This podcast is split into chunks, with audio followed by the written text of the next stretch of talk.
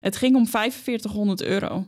Nou, als ik een klant zou hebben die in de recht zou staan om niet te betalen, ga ik echt niet als jurist zeggen, Nee. nou betaal maar voor je eigen gemoedsrust. Nee, dan zou je zeggen, weet je wat? Ga jij maar gewoon eh, je op je zwangerschap focussen. Precies, ik fix dit ik doe wel. het contact. En je hoort na je zwangerschap wel hoe het is afgelopen. Ja.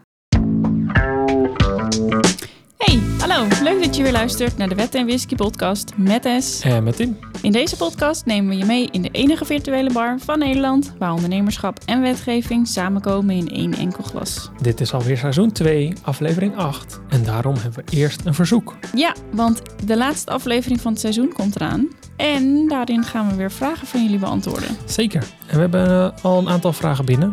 Maar er kunnen er zeker nog wel een paar bij. Dus heb je vragen voor S of voor mij? Stuur die even naar S. En dan bespreken we hem in de laatste aflevering van het seizoen. Maar zover is het nog niet. Ik wou zeggen nog lang niet, maar dat is ook overdreven. Want vandaag nemen we je mee in drie verschillende soorten zaken. En die zaken die laten zien dat het in veel gevallen toch echt wel heel slim is om even met een jurist te overleggen voordat je actie onderneemt, of een betaling doet, of niks meer laat horen. Ja, we, beg- we beginnen eventjes met de zaak van Lisa. En Lisa die is tekstschrijver. En ja, die schrijft voor ondernemers nieuwsbrieven, teksten voor websites, blogs. eh, bedenk het en ze schrijft het. Ja, en Suzanne, die heeft teksten nodig. Ah, dus En- dat is een eh, goede match. en die is eigenlijk ja, best wel enthousiast over, eh, over de website van Lisa. En ja, ze hebben een, een aantal keren contact gehad. En ze heeft ook wat werk van, van Lisa gezien. Ik was Ja. even in de war met de naam, maar van Lisa. en ehm, ja, Lisa die stuurt vervolgens een offerte naar Suzanne. Mhm. Nou, in die offerte spreken ze natuurlijk eh, weer wat dingen af. Eh, de- ze doen een, een soort van intakegesprek. Ehm, Lisa gaat de teksten schrijven. Er is een feedbackronde. En natuurlijk niet heel onbelangrijk wat ervoor betaald moet worden. Ja, dat is op zich ook best wel handig. en nadat er akkoord is, gaat Lisa aan de slag. Ja. En die begint de teksten te schrijven, die stuurt de concepten. En ja, toen kwam Suzanne. Ja. En die is helemaal niet blij. Oh, je hebt vast TNB voor liefde gekeken. Nou, jij, jij wel. ik ook af en toe. Precies. Maar ja, Want waarom was ze niet blij? nou, de, de, de hele schrijfstijl was helemaal niks. De tone of voice was echt verschrikkelijk. Het is zo erg. Verschrikkelijk ook Ja, echt. het is zo erg. Ze gaat de teksten niet gebruiken. En ja, als ze die teksten dan niet gaat gebruiken, gaat ze er natuurlijk ook niet voor betalen. Dat snap ik, maar eh, Lisa die begreep er niks van. Want ja, haar schrijfstijl is niet anders dan dat dat was op de website. Dus Nee. ja, wat, eh, wat Suzanne eigenlijk al had kunnen zien. En de feedbackronde is natuurlijk voor Voor feedback. feedback. Dus Ja. als jij nog niet helemaal tevreden bent, dan geef je dat bij je feedback aan. En dat is het moment waardoor ze dan wel tevreden wordt. Ja, dat is in ieder geval de bedoeling. Ja. Je spreekt niet voor niets af dat je Een inderdaad feedbackmoment hebt. na de oplevering van de, van de eerste versie dat feedbackmoment. Nee, precies. Dus nou, en dan na die feedback komt er natuurlijk een tweede definitieve versie. Ja.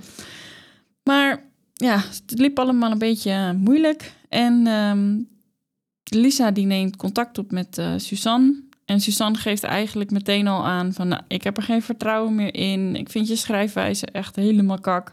en eh, ik, ik ga de teksten niet gebruiken. En eh, ik heb helemaal geen zin meer om feedback te geven. Dus ik ga ook geen gebruik maken van die feedbackronde.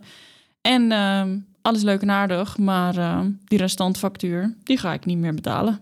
Ja.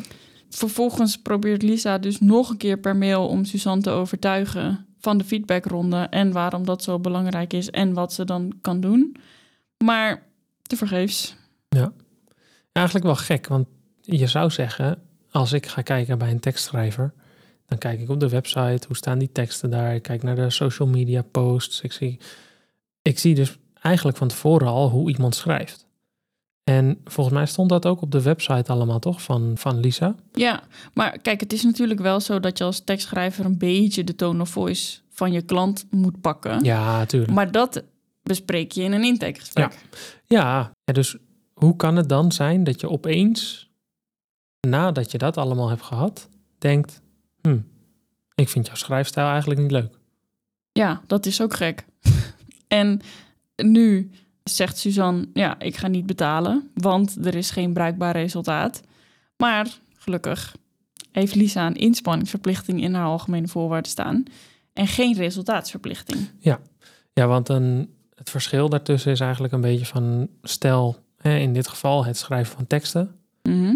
Ik ga voor jou door tot er een toptekst is. Mhm. Dat is een resultaatverplichting. Ja, ongeveer. Want ik lever jou een toptekst. Ja, maar wat ik is ik lever jou een tekst die... Het is makkelijker als je bijvoorbeeld zegt: Ik lever je een tekst die zo goed converteert dat je vijf klanten per maand haalt of zo. Ja, Dat- dan is dat dan het is resultaat. het ook super Ja. meetbaar. En als je dan vier klanten hebt, ja, dan heb je niet een resultaat voldaan. Nee, precies. Dat is makkelijker om te zeggen. Maar nu is het geen resultaatsverplichting, maar is het een inspanningsverplichting. Dus daar zeg je gewoon, ik schrijf een converterende tekst. Zonder Ja. dat je zegt, Er moeten Het- vijf klanten ja, uitkomen. precies. Precies. En als jij dan een tekst hebt geschreven, dan is de inspanning dat je die tekst schrijft al voldoende Ja. om dan aan je verplichting te voldoen. Ja. Dus ja, met die inspanningsverplichting moet hoe dan ook Suzanne die factuur gewoon betalen. Ja. Nou ja, Lisa heeft natuurlijk contact met mij opgenomen en ik heb haar eerst geadviseerd om nog een keer een uitgebreide mail te sturen met uitleg over de algemene voorwaarden en de inspanningsverplichting. Maar ja, Suzanne wist het natuurlijk allemaal weer veel beter. en eh, ja, dat klopte allemaal niet en het was allemaal niet waar en Nee. allemaal dat soort dingen. nou ja, toen bleef er eigenlijk maar één ding over. Ja. Toen werd jij ingeschakeld. En toen ging jij een eh incasso-mail opstellen. Ja, ja, Ja. want het, het is wel zo dat als ik me ermee ga bemoeien, dan wordt het er niet leuker van, zeg maar. Nee, nou ja, goed op zich. Het, wordt ook, het is niet dat het, dat het natuurlijk onvriendelijk wordt of zo. Nee, het wordt, Alleen, nee zeker niet. het, maar wordt, het wordt gewoon juridischer. ja, Dus de vraag is altijd daarna van ja, hoe gaat het dan met die klant verder? mhm. Nou is dat in dit geval was dat geen vraag, want ze wilde überhaupt, wilde Lisa ook niet verder met deze klant. nee, Maar dat is natuurlijk wel iets waar je rekening mee moet houden als je inderdaad eh, een, een jurist inschakelt. ja, Maar Nou ja. jij stuurde een incasso-mail. Ja. En daar reageerde Suzanne eigenlijk vrij snel op. ja, eigenlijk wel. Want ze gingen toch maar even bij de advocaat neerleggen. En eh, dan zouden we wel wat horen van de advocaat. Precies. En twee dagen later was de factuur betaald. Dat was een lange, lange intro. maar ja, inderdaad. maar weet je, kijk, dat is het. Jij weet waar je het over hebt. Dus als mensen dan een, een, een brief of een mail of een weet ik wat van jou krijgen. En die zijn zo slim om dat met hun eigen juridisch adviseur of advocaat of wat dan ook te bespreken. Ja, als het allemaal klopt, dan Ja. klopt het. En dan is er niet. ik stuur geen poep. nee, het is niet zo van ja, maar eh, we kunnen toch wel wat anders doen. Nee, Nee. dit is hoe het, hoe het is. Dus je moet gewoon betalen. Ja, precies. En kijk, en dat is ook wat ik altijd voor mezelf en voor mijn klanten ook heel belangrijk vind. Ik zeg altijd: klopt het wat je tegen mij vertelt? Ja. En heb ik alle e-mails gezien? Eh, is dit echt wat er is gebeurd? Weet je, er kan altijd iets zijn dat je zelf ook misschien niet, niet helemaal goed hebt gedaan, Tuurlijk. maar zeg dat ook tegen mij. Ja. Op basis daarvan kan ik alleen maar hele goede mails en brieven schrijven als je mij echt alles vertelt en ook de waarheid zegt. Ja, anders wordt het heel lastig. Dan komt de wederpartij opeens met iets naar voren. Ja, en en dan, denk ik, ja, oh ja, oké. ja. Dat had je me En even nu? eerder moeten vertellen. Ja. Dus ja, twee dagen later was de factuur betaald. En eh ja, Ah, zaak opgelost. Ja, precies. maar bij Saskia was het, ja, nou, ik zou zeggen andersom, niet helemaal andersom. Maar haar klant, die had gewoon netjes betaald. Ja. En toen kreeg ze opeens een factuur van Irene. Ja, ze kreeg een factuur van haar eigen klant. Want haar klant was allerminst tevreden over de website die Saskia voor haar had gemaakt. Ja, want Saskia die had met Irene afgesproken om haar website te gaan maken. Ja, Nou ja, zoals jij als webdesigner ook weet, dan ga je natuurlijk eerst bespreken wat er allemaal op de site moet komen en eh, welke pagina's, eh, wie gaat wat aanleveren. Mhm, mhm. Hoe gaat het proces in zijn werk? Eh, heb je revisierondes? Heb, hoe doe je het met de betaling? Ehm, van alles. van precies. alles. En nou ja, eigenlijk is er altijd wel goed contact geweest tussen Saskia en Irene tijdens de opdracht. Mhm. En ook wel goed contact geweest tijdens updates die er werden gegeven. Ja. Van nou, ik heb nu dit, dat, zo, zo gedaan. Totdat Saskia eigenlijk soort van klaar was en de website ging opleveren. Ja. ja, want toen kreeg ze opeens een hele boze mail van Irene. Ja, Want Irene was niet tevreden. De website zag er lelijk uit. Hij was verkeerd uitgelijnd. Eh, ze had nooit met, eh, met Saskia in zee moeten gaan. Ja, de website was niet zoals zij wilde. Mhm. Ze vond dat ze nu iemand anders moest gaan inschakelen om het af te maken. Want Saskia, die kon het niet. Saskia schrok daar best wel van, van die mail. Omdat tot dan toe was het eigenlijk altijd gewoon oké geweest met het contact. En tijdens de revisierondes was ook alles oké. Dus, hè? En toen heeft ze jou gebeld. Ja, nou ja, het was best wel. ehm, ja, ik heb niet vaak huilende mensen aan de telefoon. Gelukkig, want daar kan ik niet zo heel goed tegen.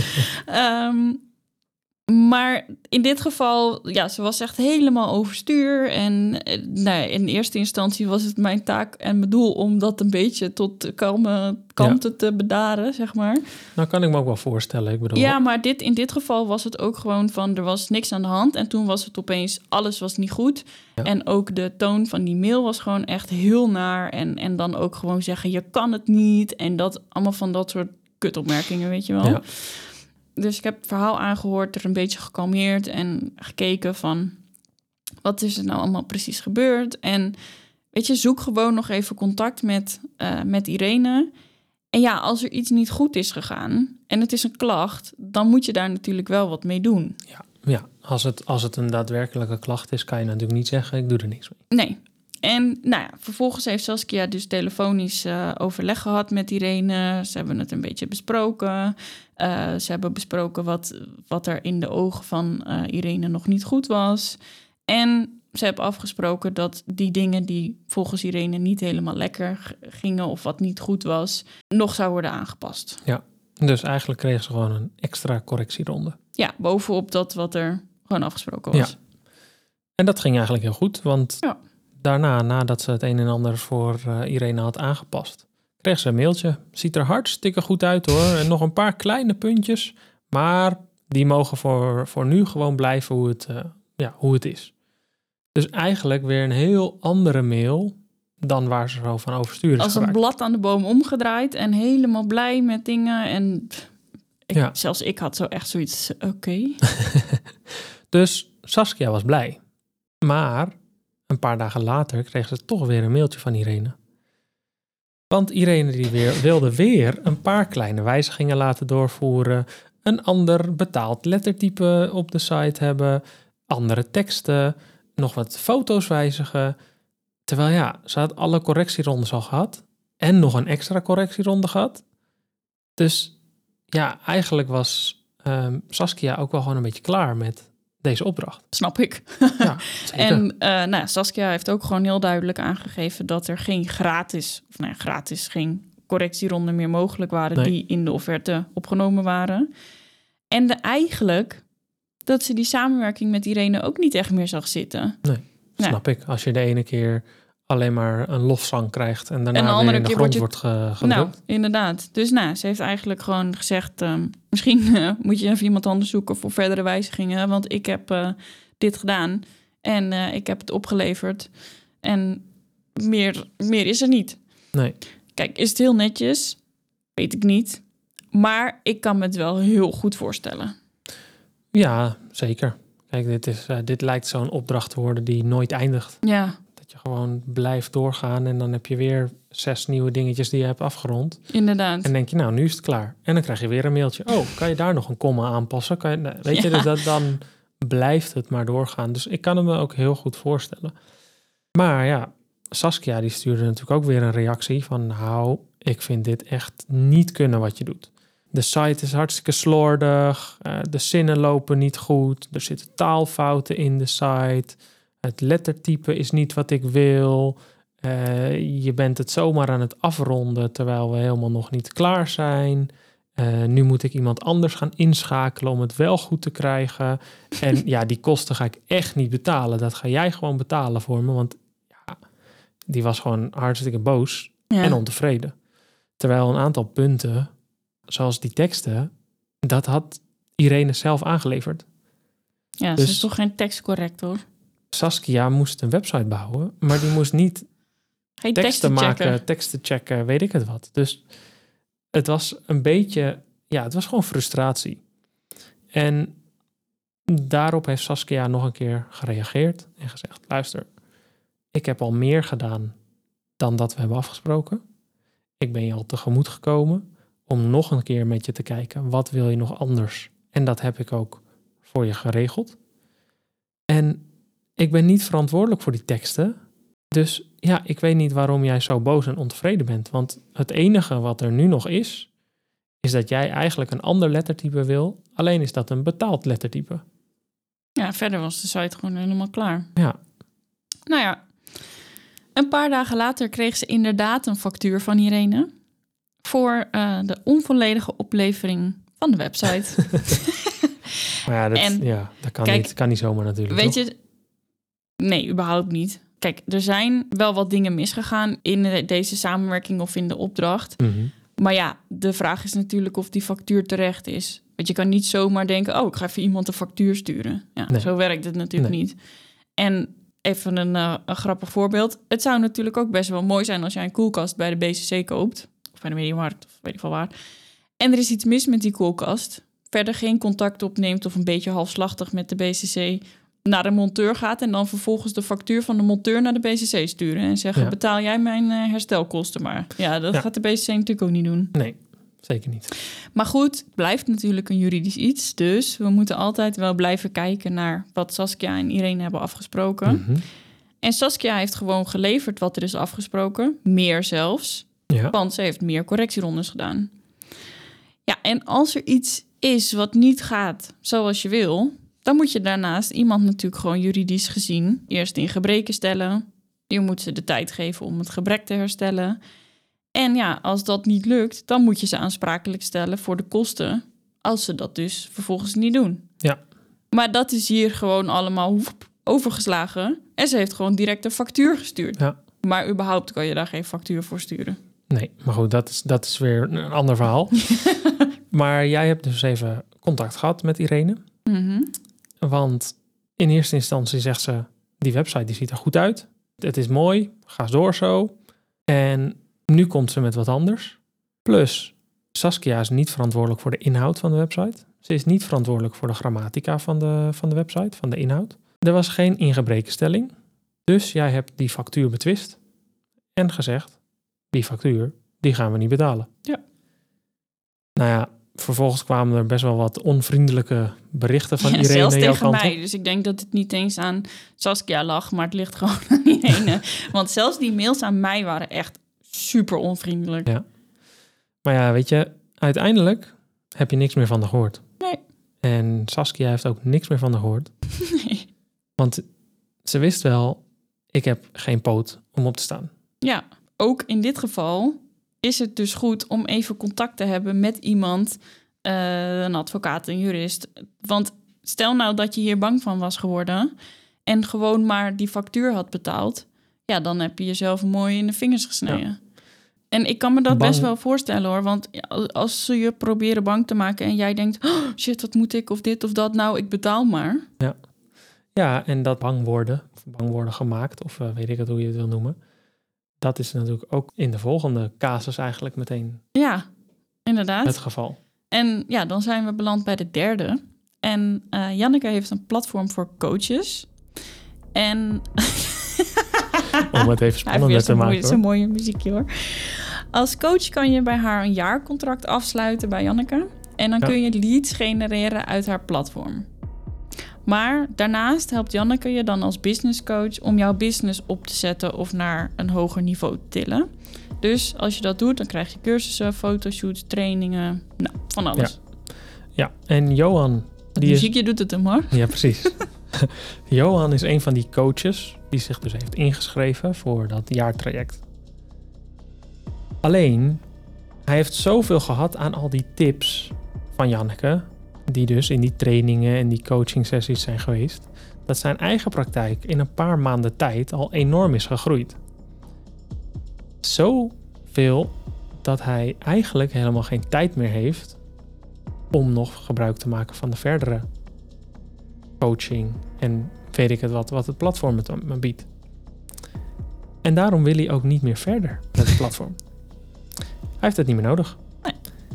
Alleen, hij moet nog wel tien maanden betalen. Ja. Maar dat wil hij niet. Nee, Want ja, je gaat niet betalen voor, voor iets wat je, niet, nodig, hebt. Nee, zou ik ook niet doen. Maar Johan klimt in de e-mail Ja, en ehm, die vraagt aan Janneke op een hele vriendelijke toon ook weer of ze iets voor hem kan betekenen. Want hij weet dat hij eigenlijk nog wel heel wat maanden moet betalen. Ja. Maar ja, Janneke die wil geen inkomsten mislopen en heeft niet voor niks een jaarcontract met Johan afgesloten. Want ja, als je een abonnement op sportschool neemt en je gaat niet, moet je ook gewoon betalen. precies. Dus, goede vergelijking. Maar Janneke wil gewoon dat Johan betaalt. En Johan was altijd heel vriendelijk. Maar toen werd de toon toch een stuk vervelender. Want hij stuurde wat vervelende mails en uiteindelijk ook een brief waarin hij Janneke beticht van misleiding en bedrog. En ja, dat, dat werd echt steeds, steeds persoonlijker en steeds ja, meer op de man af, zeg maar. Want hij zou nooit hebben geweten dat het een jaarcontract was. En hij voelde zich misleid bij het aangaan van de overeenkomst. En eh, hij had natuurlijk ook eh, zijn jurist gesproken. En volgens, volgens zijn jurist zou hij eh, de overeenkomst kunnen ontbinden en nergens aan vastzitten. Dus hij was niet van plan te gaan betalen. En hij wenste ook op geen enkele manier contact meer te hebben met, met Janneke. Even een side note, hè. Dan denk ik altijd, als je dit soort dingen dan zegt... van, oh ja, ik heb contact gehad met mijn jurist of dit of dat...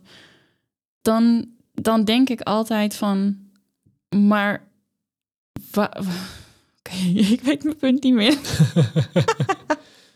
Of het wel of niet echt zo is. Ja, Nou ja, Dan dat, denk dat, ik- dat ligt eraan. Ik denk dat er heel veel mensen zijn die die dat dan bluffen. ook een beetje grootspraak hebben. Ja. En denken, als ik gewoon het een en ander zeg, dan geloven ze me wel. Of dan, dan, Precies.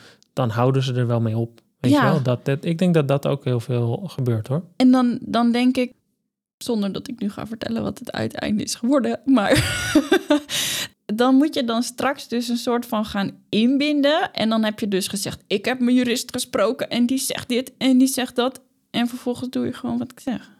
Maar goed, ik heb nog niet verteld. het Nee, maar weet je, kijk, ik denk, ik denk dat mensen zoals, zoals Johan, die zijn gewend dat wat zij zeggen, dat dat heel veel impact maakt Hmm, op degene waar ze het tegen zeggen. ja, precies. En zeker als ze er dan nog een schepje bovenop doen met ik heb mijn advocaat gesproken of Ja. ik heb dit, dan heeft dat nog meer overwicht op degene waar ze dat tegen zeggen. Ja. Behalve als je dat dan echt verkeerd inzet. Want ik Ja. weet niet of ik dat een keer eerder al heb gemeld of, of verteld. Maar er is ook een keer een. ehm, heb ik over en weer contact gehad met een, eh, een wanbetaler. Of ja, iemand die vond dat ze de restant van een traject niet meer hoefde te Mhm. betalen. Die had één of twee maanden coaching gehad en daarna had ze er geen zin meer in, weet ik veel. Dat soort zoiets komt ook echt dagelijks voor. Dus ik weet ook niet meer precies hoe het in elkaar stond. Maar in ieder geval, deze vrouw had ik ook een mail gestuurd dat ze gewoon de restant van het traject moest betalen. En toen kreeg ik een mailtje. En let op hè. Zij zei, ik heb mijn advocaat gesproken en die heeft gezegd, ehm, want ze was op dat moment zwanger en ze moest bijna bevallen en weet ik het allemaal, dat eh, omwille van mijn eigen gemoedsrust heeft mijn advocaat gezegd dat ik maar gewoon met jullie mee moet gaan en ik zal het bedrag betalen. Ja, Oké, bla bla bla, allemaal onzin. Het ging om 4500 euro. Nou, als ik klant zou hebben die in de recht zou staan om niet te betalen, ga ik echt niet als jurist zeggen: Nee. Nou, betaal maar voor je eigen gemoedsrust. nee, dan zou je zeggen, weet je wat, ga jij maar gewoon eh, je op je zwangerschap focussen. Precies, ik en fix ik dit doe wel. het contact. En je hoort na je zwangerschap wel hoe het is afgelopen. Ja, als je dus met wil dreigen met: Oh, ik heb mijn jurist gesproken, of Oh, ik heb dit, of Oh, ik heb dat. Laat het wel geloofwaardig zijn. Ja, maar ik denk dat dat het probleem is. Want mensen, zeg maar de leek, die dus het bericht ontvangt, die weet niet of het wel of niet geloofwaardig is. Nee, oké, dat is waar. Daar klinkt het misschien heel geloofwaardig voor. Ja, En daarom is het belangrijk om dus contact, contact op te nemen met een jurist en Ja. te zeggen: hey, ik heb dit bericht ontvangen. Klopt dat? Ja. ja, want hij zegt dus, nou ja, volgens zijn jurist zou die van die overeenkomst af kunnen en dan ging niet betalen. Ja. Maar dat gaat natuurlijk niet zomaar. Nee. En kijk, net wat we dus net zeggen van ehm, sommige mensen zijn dan snel onder de indruk of durven na zo'n brief of zo'n mailtje of een appje niet meer ehm, te reageren. Mhm. En dan, ja, dan laten ze het er maar bij zitten en dan, nou oké, dan gaat het maar zo en dit en dat. Maar Janneke, die kwam gelukkig naar mij toe. Ja. En het leukste aan mijn werk vind ik nog steeds knijter goede brieven schrijven. waar ik zoveel mogelijk jargon in kan proppen dat de rest, dat de andere kant het eigenlijk niet meer begrijpt. Dus ik heb Jan, eh, Johan een brief gestuurd waarin we zijn volledige reactie onderuit konden halen. Ja. En we hadden eigenlijk al genoeg bewijs dat hij vanaf dag één al wist hoe het contract in elkaar stok. En dat er nooit sprake geweest kon zijn van misleiding of bedrog of wat dan ook. Nee, dus jo Janneke die wil... Janneke en Johan. Je moet echt volgende keer andere namen verzinnen hoor. Ja, maar de vorige keer bij die andere ging het gewoon ja, goed. zeker, zeker. Maar Janneke die wilde wel van Johan af. Dus je hebt wel een, een afkoopsom voorgesteld, toch? Ja, ja want ehm, kijk, je kan dan natuurlijk wel zeggen... oké, ik wil dat je nog de overeenkomst uitzit. Maar goed, dan zat Janneke natuurlijk nog tien maanden aan Johan vast. En daar zat Ja. ze nou ook niet heel erg... eh, Nee, die relatie tussen die twee, dat is wel gebroken. Dus Ja. eh, je wil dan inderdaad eigenlijk gewoon betalen en klaar. Ja. Dus je hebt een afkoopsom voorgesteld en het zal je niet verbazen, maar Johan was ermee akkoord. Ja. En na betaling scheiden de wegen van Johan en Janneke. Ja. Eind goed. Al goed. Oh, goed. En dat is ook nog iets wat ik wel als, ja, niet als tip of zo, maar ehm, vaak stuur ik een brief en dan is het eh 14 dagen eh, reactietermijn. En dan na 10 dagen of zo, dan krijg ik een berichtje van mijn klanten. Ja, ik heb nog niks gehoord. Moeten we niet eh, nog even erachteraan? En dan zeg ik altijd: nee, wacht maar het hele termijn af. Want dit soort types reageren ook altijd standaard op de laatste dag. Ja. Dus je moet altijd gewoon netjes dat termijn afwachten. En eh, ja, eind goed, al goed. Ja, en zo zie je dat er gewoon van die momenten zijn waarop je denkt, oh jee, wat nu? En dat zijn precies die momenten waarop het handig is om een jurist op speed dial te hebben staan. Of je nou degene bent die in zijn recht staat, of degene bent die het misschien toch eh, niet helemaal goed heeft gedaan. Ja. Soms is kort advies van een expert gewoon erg handig. En precies daarvoor heb jij, hey, wat een goed bruggetje dit. precies daarvoor heb jij de VIP-service, toch? Ja, die heb ik eigenlijk sinds nou ja, begin vorig jaar. Ja. Omdat ik toch wel merkte dat dit eigenlijk ja, wel een soort van opmars heeft of zo. En dat er toch steeds vaker dit soort vragen komen. Ja. En weet je, voor dat soort dingen wil je eigenlijk niet meteen een onverwachte factuur Nee. eh, Nee, precies. verwachten Kijk, of- kijk, natuurlijk als je een heel traject, dan kost dat Ja, geld. Maar dat je wil niet dat je anders. als je denkt, oh jee, wat moet ik nou doen? Dat je dan meteen een factuur krijgt. van Nee. je. Nou ja, daar heb ik de VIP-service voor ehm, ja, in het leven geroepen. Mhm. Want voor een vast bedrag per maand kan je mij gewoon e-mailen, whatsappen bij al je juridische vragen en bij wanbetalers. Eh, heb je een situatie met een klant of met iemand anders die misschien je foto heeft gejat of weet ik het wat.